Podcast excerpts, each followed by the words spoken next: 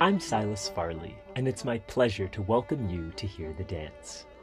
In this episode, I sat down with the celebrated former New York City Ballet principal dancer, Helgi Tomasson.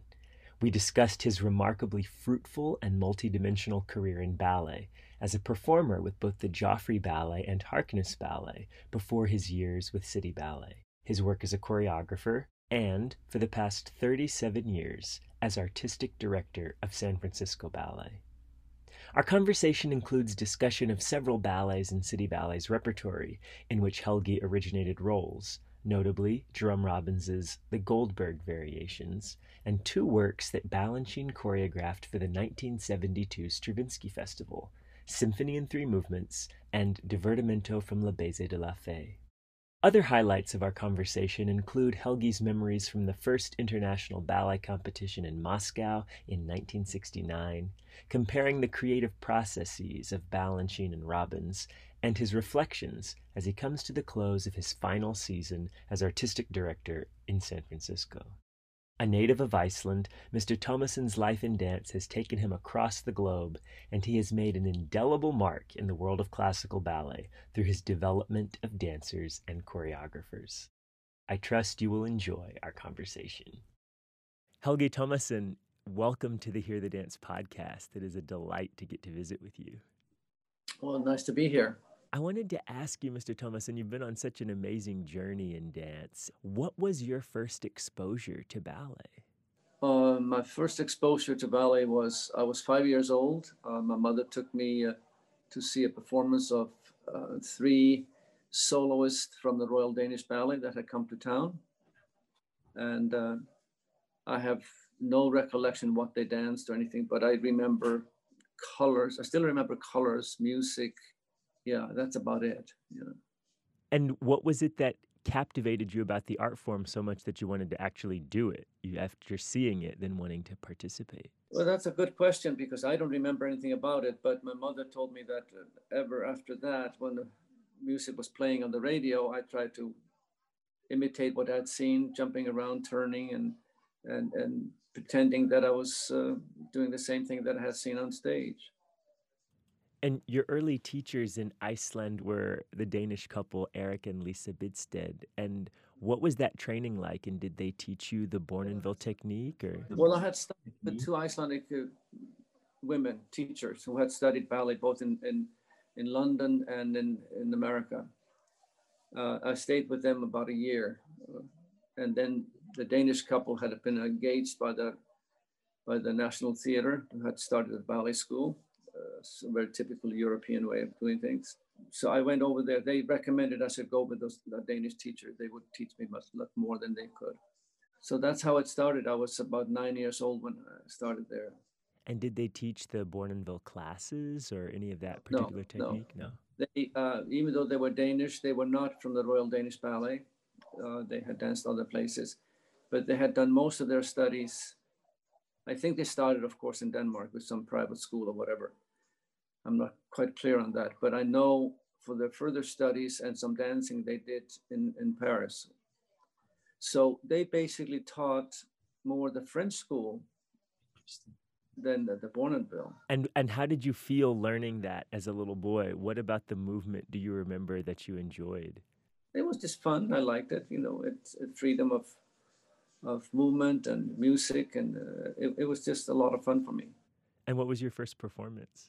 First performance was with those two Icelandic women teachers. Um, I must have been about eight years old, I think, or maybe turning nine. It was just before I went to the National Ballet School. And the music was uh, from uh, the Nutcracker, also the Flowers. So you've spent a lot of years with that music. I, I sure have, yes. And never get tired of it. Oh, it's so beautiful. It's so beautiful. And how did you come to train in dance in Denmark? Well, through the, the Danish couple that had come to Iceland, they, they invited me. First, they invited me um, to come and spend time with them, three months in Denmark during the summer. I was uh, ten years old. I was going to be eleven later that year.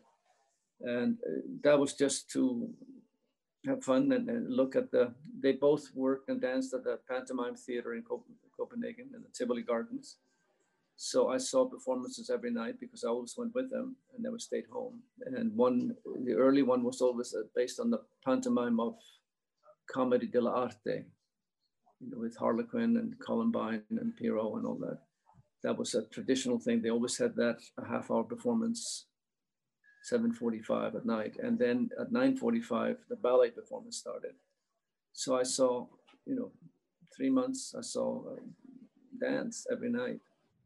And what were your impressions of that, seeing a company like that working consistently? Well, it was fun. You know, I, I didn't have to do anything. I, I didn't have, I didn't take classes or anything. I just ran around in the beautiful Tivoli Gardens in between performances. And um, as a ten-year-old, I had the freedom to do that. What a magical experience. Yeah, it was magical. Yeah. In the timeline there, you you were doing your training in Iceland, and then you did your training, did some of that training in Denmark. And would you go back and forth, like in the summers, or did you go there for the year at some point? Traditionally in Iceland, uh, at that time when I grew up, if you were, you know, school was out early in Iceland at that time, early May, until usually around October first. So you had two choices as a kid. You, you would be sent on a farm to work during the summer, or you would be sent on a fishing boat. And, um, you know, that was just to learn, you know, work ethics. And um, we had distant relatives who had a f big farm, and I was sent there. So I worked in the summer uh, on a farm from when I was about seven, eight, nine. When I went ten years old, I went to Denmark. I went back uh, when I was eleven and twelve and thirteen on the farm during all summer, you know, no classes or anything, you know. And uh, then the Erik Bidsted and his wife Lisa came every fall. You know, the ballet school started in early October until late April. And then that's when I studied, and during the summer there was nothing. But that work ethic, that's, a, that's such a valuable, valuable lesson. Yes, it sure was, yeah. And from there, you went to train in Denmark next, or was next you're going to the School of American Ballet? No, I was engaged as a fifteen-year-old to go to Denmark to dance at the, at the Pantomime Theater. Mm. So that was during the summertime, because it's only open from May till September fifteenth, if I remember correctly. Mm-hmm. And uh, then back to Iceland for school, you know, when I was fifteen or sixteen. I finished high school. Then I had uh, an offer to stay in Denmark all winter long when I was uh, seventeen to study. I, I got a, to pay for my room and board. I, I danced in My Fair Lady, which was a big hit in Copenhagen at that time. I did some uh, what they called uh, school performances that were for children in schools. And that was, uh, it was called Knickerbocker and Holiday or something like that. And that was choreographed by whoever was the, the choreographer, I can't remember. So it was different, but I, you know, I, I had classes every day, so I, I studied and I, I paid for my room and board. I had signed a contract with a production company of doing My Fair Lady, but in the last minute, it was supposed to open in early fall, I think it was. And uh, the leading lady got very sick. I think it was a very bad case of, of of influenza. Mm-hmm. So they delayed the opening for like two or three weeks, at which time uh, my mother got in contact with me and says, why don't you come home? Because you're going to be gone all year if we don't see you. So uh, I went back to Iceland, and as it would happen, um, Ballet U S A, Darren Robbins, Ballet U S A was performing at the theater. Mm-hmm. So my teacher, Lisa, who was there teaching, Erik was, uh, had been the one in charge of My Fair Lady. Uh, all the production, he was not there. So she took me to see Ballet U S A, and that was astounding, and I loved it. She uh, arranged for me to have an audition for Mister Robbins, if I could take class with the company, which permission was given, and I came the next morning and, and took class with him. Very, very nervous, seventeen-year-old, and uh, was in the back of, of the center, and one of the dancers, um, in the company. I think his, he was Canadian. He was, his name was um, Larry Gravis. He took me by my hand. He said, listen, you're here to audition. Uh, I didn't speak very much English, but I understood it enough. And he said, you have to go in front. So he put me right in front so Mister Robbins could see me. After that, um, Lisa asked him if there was any possibility I could be an apprentice in the company. And he said, well, I don't have apprentices. And this is just a pickup company. So, uh, you know, there's no chance. But um, he was very, I, I think, spoke very favorably to her about me. And uh, he said, well, uh, let's see what I can do. I went back to Denmark to did my Fair Lady, and, and I was in the middle of performance of my Fair Lady in the, all the way to the spring. And I got a letter from him offering me to come to School of American Ballet for, to study. Uh, first, he wanted me there from the, the spring to the end of the year, but I couldn't go because I had a contract. So I wrote back, um, asked if I could come in the fall. So it, that was, permission was given. Yes, you can be there from the fall and, until, you know, that whole school year. But it was only free tuition. You know, there was no money involved. The Ford Foundation had just awarded School of American Ballet, I guess, a huge grant. But unfortunately, I, I came a, a week after it had been designated who would get free scholarships and all that. So I didn't get any money, which was really difficult for me because my parents uh, struggled to, to uh, send me money to, to stay there. Mm. So uh, anyway, I, I stayed, I came, I think it was end of September. I turned eighteen in October, so I was there and found a place to live, had class a day, every day. Thinking back on that, it was very difficult because, you know, first of all, I was alone. I, I barely spoke English. Mm. Classes was one class a day, an hour and a half, I think twelve thirty to two. And that was it. I had nothing else to do all day long, all morning. I mean, thinking back, I would have loved to have been able to take more classes or something like that. So there I was, uh, exploring New York, uh, walking everywhere because I didn't have money to do anything else. Uh, so that was that was a, a difficult time for me, a lonely, difficult time. I got to meet a couple of dancers who were a boy and a girl who were dating, and they were very nice to me and, and invited me once in a while up to their, they were living together and, and invited me for dinner at their apartment, which was very, very welcome because I, and slowly I picked up a little bit English. And but um, then end of, came spring, um, I spoke to Glebov, uh, Missus Glebov, and I said, um, I could make myself understood enough that I said, you know, I would love to join the company if I could. And she said I, she would speak to Balanchine, and Balanchine, I guess, said to her that he didn't need anybody. He had just recently hired Eddie Villella, and, um, you know, being sort of more or less the same height, he didn't need anybody else. So that was very disappointing. And uh, I said, well, then I have to go back because I have no more money to stay here. You know, I can't, even with free tuition. So I went back to, uh, to Denmark. Uh, they offered me again a job in Tivoli. From there, I met um, my teacher, Erik Bidsted, uh, knew Erik Bruhn, and uh, contacted him in Copenhagen so I could meet with Erik Bruhn and maybe he could advise me what to do.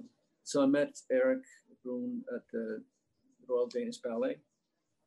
Met in the canteen, and he was sitting there with a young man who was a dancer. And being that I spoke fluent Danish, of course, he introduced me to this dancer who had just defected. His name was Nureyev. But of course, he didn't speak Danish. I didn't speak Russian, or he spoke a little bit of French. But anyway, that's the first time I met Rudolf. And, um, but Erik advised me to go back to America. He felt the future in, in ballet was in America. And being that I was not Danish born, uh, I could not be part of the Royal Danish Ballet. And it was uh, it was actually only when I was leaving Denmark to go to study at the School of American Ballet the year before that people at the Royal Danish Ballet came interested and said, well, maybe we could arrange something or, or do something. I know you're not Danish born, but you know we don't take foreign dancers and all that. So. And by that time, I, I sort of said, no, I'm going to America. You know, I've been here three years and there's been no interest. So So that was that. So I, I came back to America, and, and Erik Bruhn was extremely nice and offered to write me introductory letters to American Ballet Theater, because he had danced with that company many times. And also, if it didn't work, uh, Robert Joffrey Ballet, whom he was very much aware of, and said to me that if you can't get into ballet theater, don't hesitate to go to Joffrey Ballet. They're a smaller company, but in some ways it's better because you get to dance more and get more experience, you know, quicker. So I went to New York and said, to, my parents said, we can stay three months and if you, we can support you three months. And if you haven't got a job, then you have to come back and go to college or whatever. So ballet theater, I made inquiries there, and Lucia Chase um, informed this person who had spoken on my behalf that she had just recently um, hired David Richardson and uh, didn't need anybody else. So the next place I went to Joffrey, and uh, they said, well, he said um, he had gotten the letter also, and so had Lucia Chase. But Robert Joffrey said, well, come and take some classes, which I did, and I, of course, had to pay for them. And you always paid a week in advance. And I took at least two classes a day. You know, there, there was much that was helpful. I had, you know, my day was more occupied than just with one class. So that was that. And um, I uh, took classes all of October, all of November. Came close to Christmas, and I was getting letters from home saying, "This is it. We can't. You know, if you haven't gotten a job by uh, Christmas, you come home." So I, I spoke to uh, Joffrey's assistant, and she said she would talk to Mister Robert Joffrey and, and see. I finally got to see him personally in his office and told him my situation. And he said, well, um, yes, I will take a chance on you. I will, I will hire you. We are doing a, a ten-week one-night stand tour, uh, bus tour, United States, starting in January. But I can't pay you for any rehearsals. You would get minimum A G M A pay at that time was like seventy-nine dollars a week or whatever it was. And I said, okay, um, I'm glad you take that, but I just paid an advance, one week advance of, of, of company classes. Is it possible I can have that money back because I desperately need it? Yeah. And he said, no. But he said, I can lend you some money and you can pay me once you, you get started getting a salary. And I thought that was very harsh, and uh, I was very upset about that.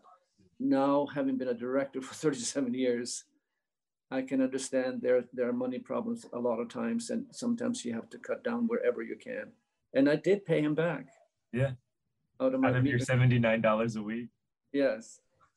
But I got an incredible experience, uh, ten-week on one-night bus tour, United States. I did three of those with the company.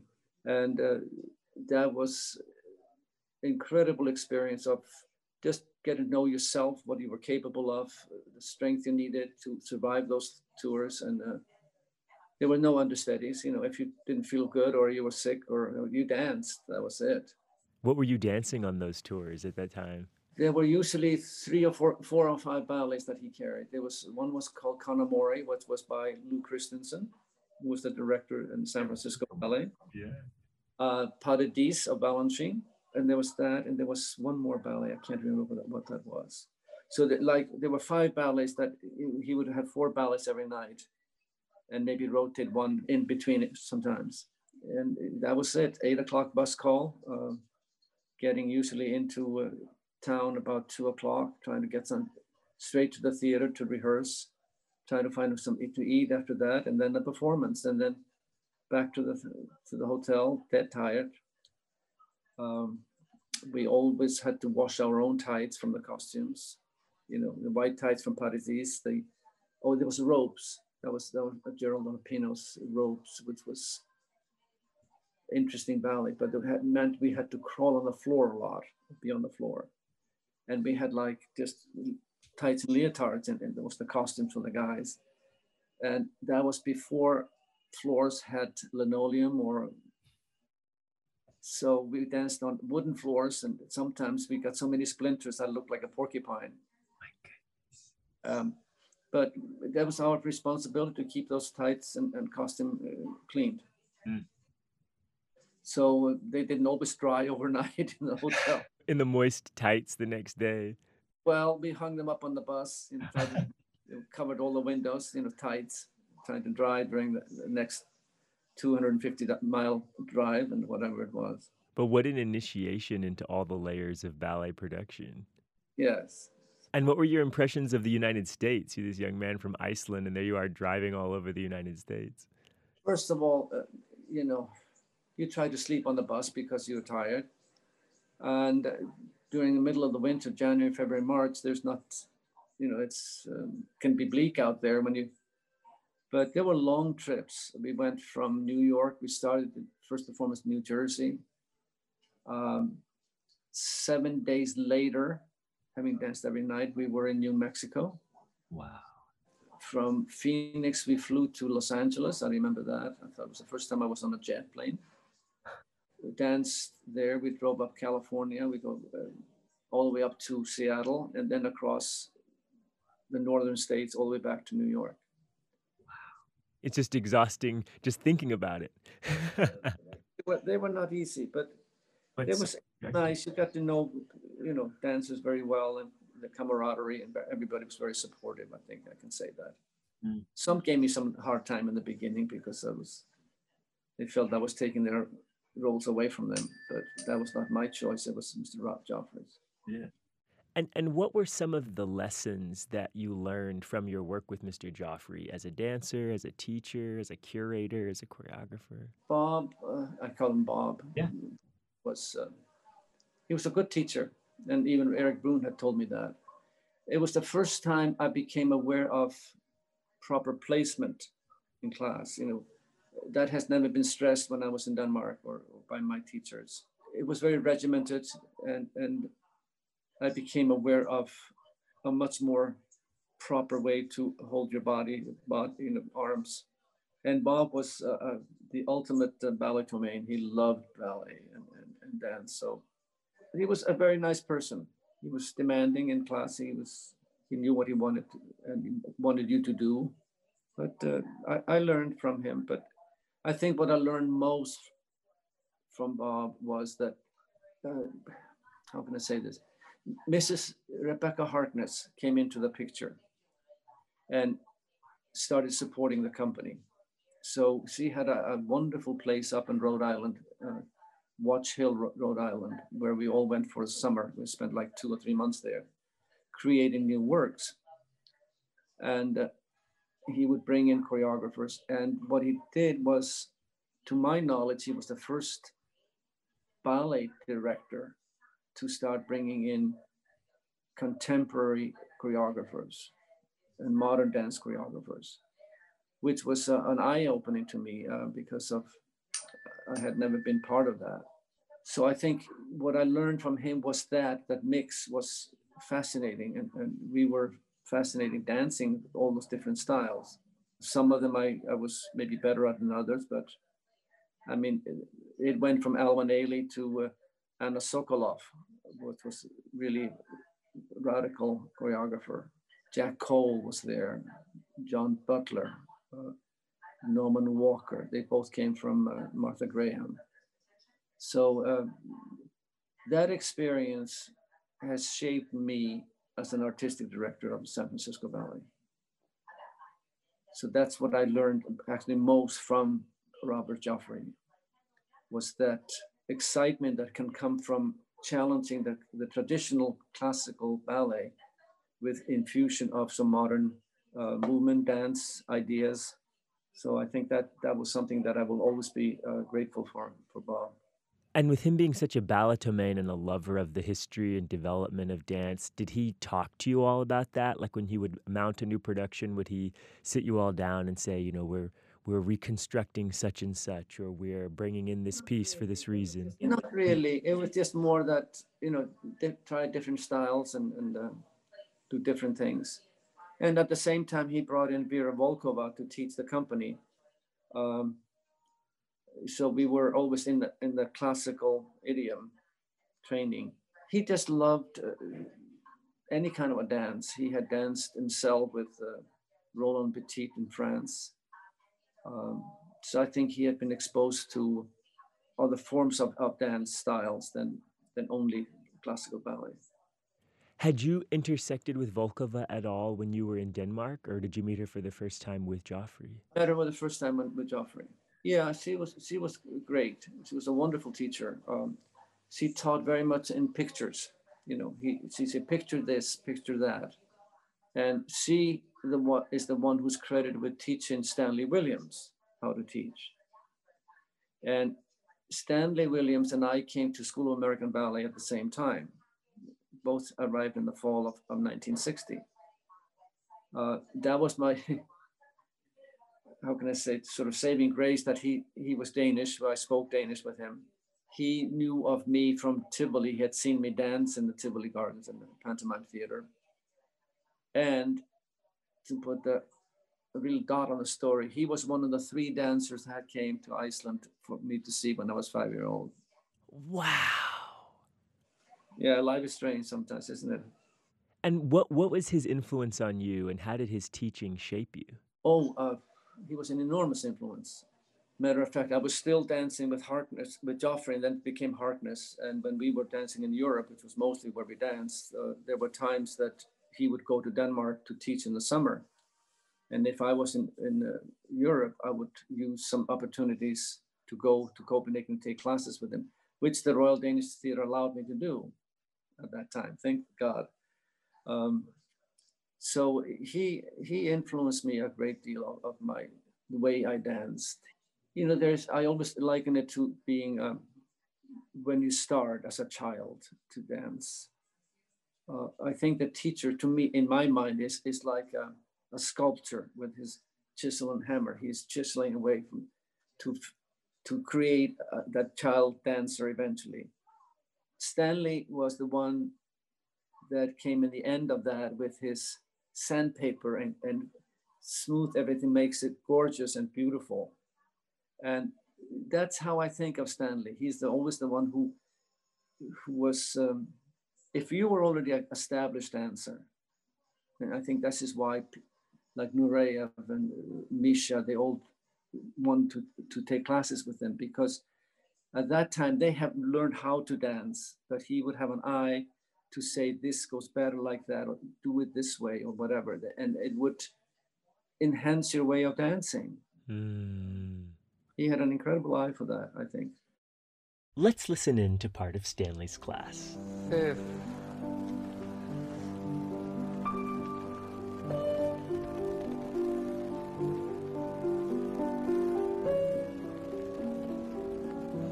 Course.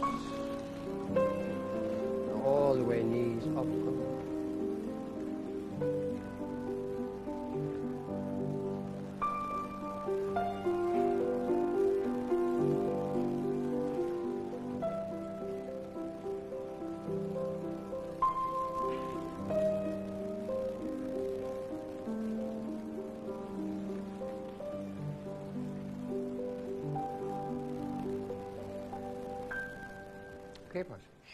Were there particular details about technique or about phrasing or port de bras or anything from him that you particularly took hold of in your own dancing?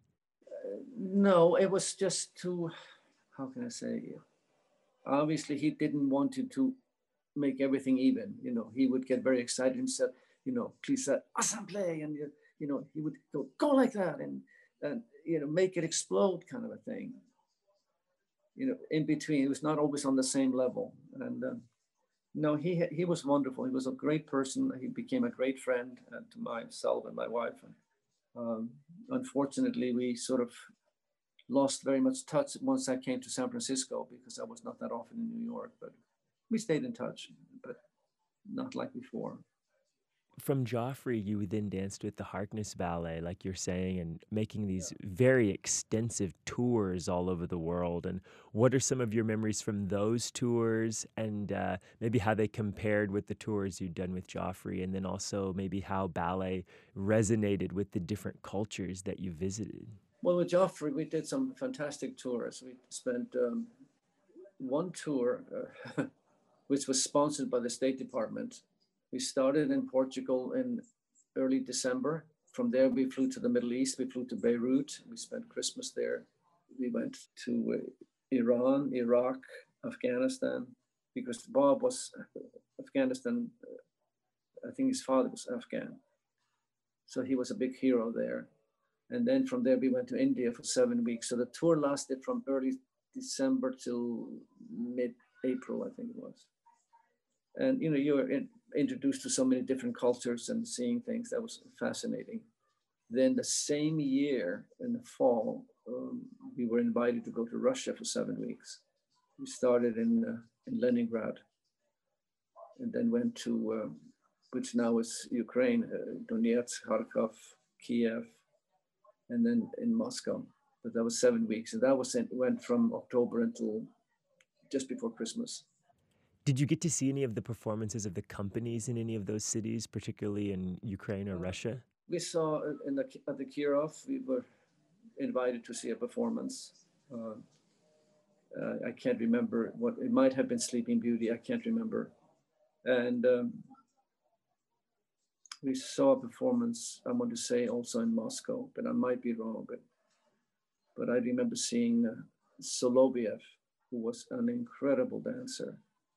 I think that was in something, that was not in um, Sleeping Beauty, so we must have seen another ballet. Yeah, but we didn't see very much, but people were, were taken by the company and uh, they loved it. Uh, it was all new to them. They'd never seen anything, that kind of a repertory. Wow. And did you all travel with live music or did recordings or how did that work? Good question. I, you know, I, I don't remember. I truly don't remember with Joffrey if we had live music or if there were music that we had, you know, gotten some musicians in Russia. I truly don't remember that. But I know with, with Harkness, when we toured Europe, there were musicians with us. Not many, but small orchestra. And how did you, uh, well, nineteen sixty-nine, you were the silver medalist at the first international ballet competition in Moscow. And could you share with us some of that experience of preparing and performing at that historic event? Well, it was Missus Harkness who came to me and said, um, I would like to send you to Moscow to take part in a competition. And we had been rehearsing a lot, several weeks in New York. And as any dancer, we sort of get tired of that. We want to do performances. So I said, oh, sure, I'll do it. Fine. She said, it'd be good for you. You can see other dancers from all over the world and see how they are. And, and you know, there was no question about you would win or anything. That was never came into the conversation. So she sent me and my wife there, and uh, I prepared, uh, which I thought was the proper translation of the of the rules from the Russian consulate in New York. Turned out that it was not quite right. I needed two variations each each set, you know, so six. If I got to all three stages, uh, turned out that I needed no, I needed five. I could repeat one instead. But that was not true because I had to have the sixth variation, but that's another story. And so we arrived in, in Moscow, my wife and I, and with a tape recorder of tape music. And Stanley had let me take a recording of his classes, so I, I took his classes. I was offered, I could train with Russian, you know, there, but I knew it was so different for me. It was bad enough to be dancing on stages that were very rigged. Uh, I just didn't want to risk it. So I did my own class every day with, with Stanley's tape. So when we uh, arrived at the, uh, the official uh, signing in what you were doing and letting him know what, what you, your plan, I started saying, you know, I'm dancing this and this and this and that. And, and I had an interpreter and I could tell that by the language of of the fellow who sat at the desk that with names like that, you know, Dances at a Gathering, solo, um, variation for four of Dolan, uh, Zella's variation of, of, by MacDonald, Romeo Alone by Norman Walker, Sylvia Potter by Balanchine. You know, he just sort of looked at me and, and apparently said something like, don't worry about it with this, you're not gonna get anywhere. And I think, that's when my competitive spirit ignited.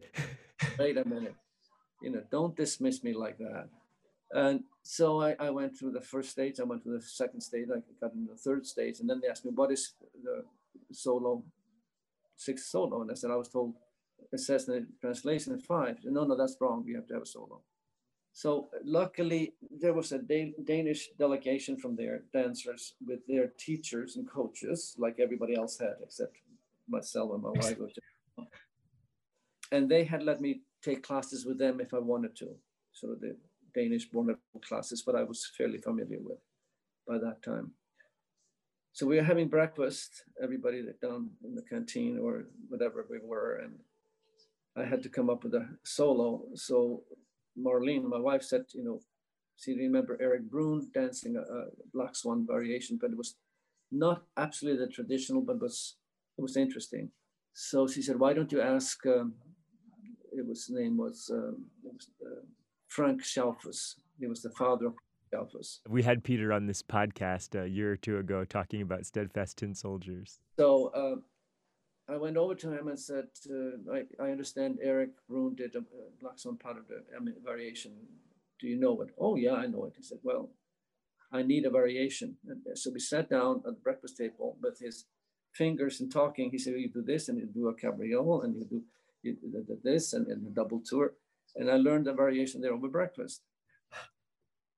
So uh, I, I had a pianist assigned to me um, to rehearse. And um, she said, well, I have to play because the competition was still going on. I, I can only stay fifteen minutes. And I said, well, I have a recorder. Can you play me three different tempos, slow, medium, and fast? And I will figure out what works best for me. And she did, and I recorded and she left. Then I needed a costume. So I told my interpreter, you know, is there any way I can get a costume? And she went straight to Yulanova, who was the head of the competition. And she gave permission for me to have somebody take me to the wardrobe department. And I was taken at the Bolshoi and I was brought upstairs somewhere in the attics, and they were hundreds and thousands of costumes there. And the guy took a lo look at me and said, oh, I think I, you know, something like, you know, and he brought me to a place and he pulled out a costume from, from Black Swan, held it up against me and said, yeah, and obviously said that will fit, you know, like through the interpreter, and said, you know, that's okay. So there was a name in there, of course, Russian name, and I didn't know who that was. And I just for curiosity, I said, whose costumes is this? And, and my interpreter says, that's uh, the famous Vasiliev. So I said, wow, that sounds like a, a good luck piece. So I, I danced that, and ten minutes before I was supposed to go on stage, the pianist arrived and she said, what, what tempo did you choose? I said, I chose whatever it was. She said, okay, I will play that. So I went on stage and she played it and I danced, and it was, even though it was not completely that absolute traditional version of Black Swan variation, but it was fairly close. People loved it. And um, from there I passed on to a silver medal. After the formal competition concluded, there was a concert for the winners, in which Helgi danced the variation from Balanchine's Sylvia Pas de Deux. Let's listen to Helgi's performance and the applause from that night.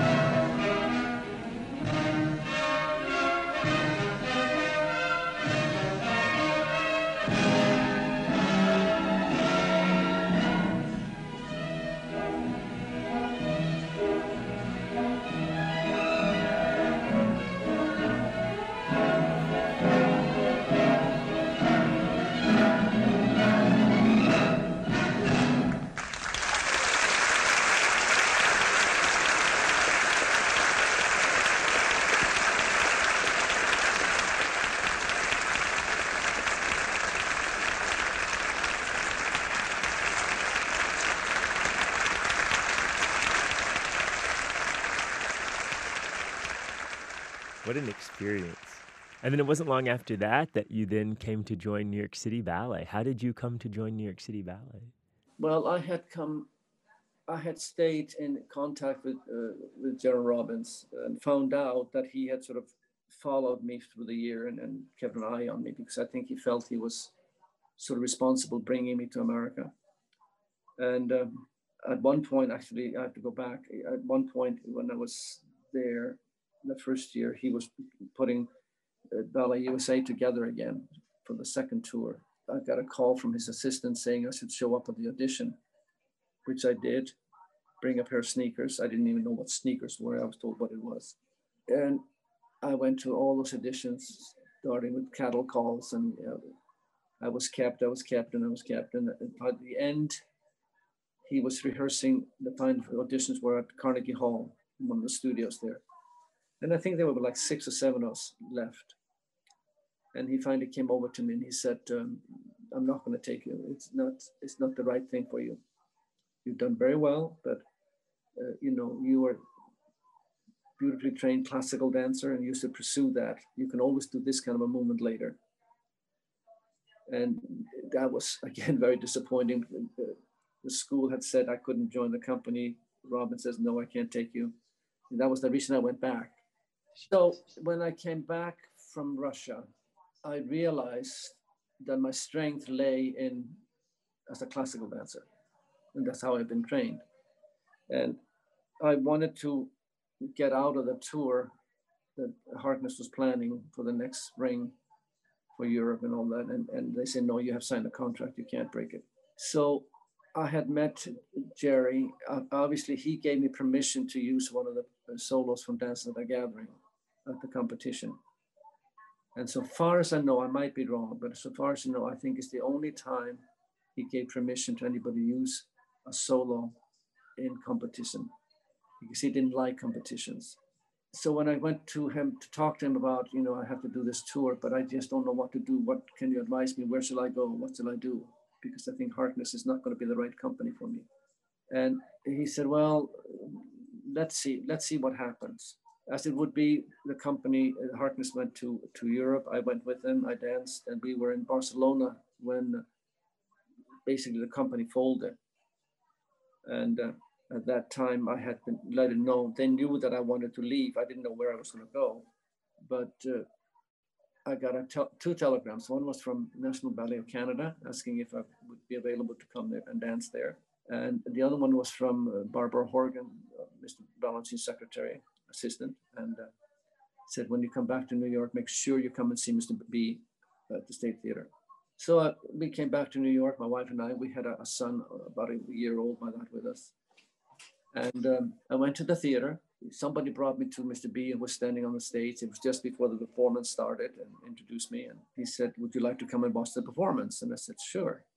You know, so he took me to his seat up in the, upstairs and we sat there. We didn't speak very much. Uh, you know, Balanchine was not very talkative sometimes.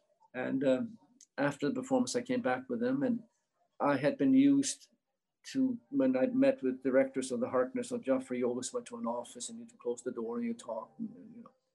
And there we were standing in the middle of the stage and, and dancers around, and they were all probably curious who I was and what he was talking to me about.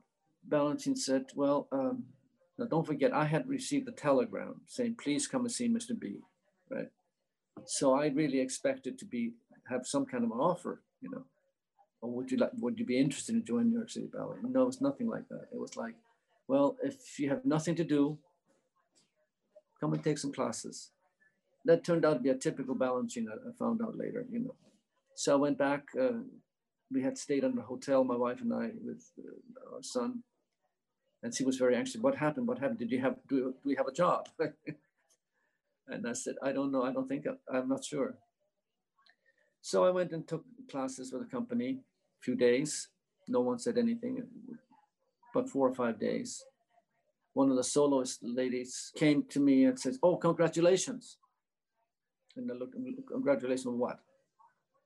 Well, you're in the company. I said, no one has said anything to me. She said, well, go downstairs and see Betty Cage, she will tell you.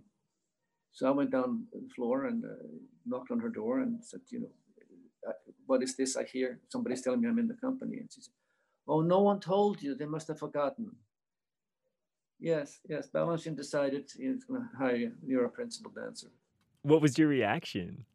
Well, I was, I was thrilled, you know, I was, you know, that had started there and it took me nine years to get back. Here ends part one. The rest of my conversation with Helgi Tomasson continues in part two, which is available now.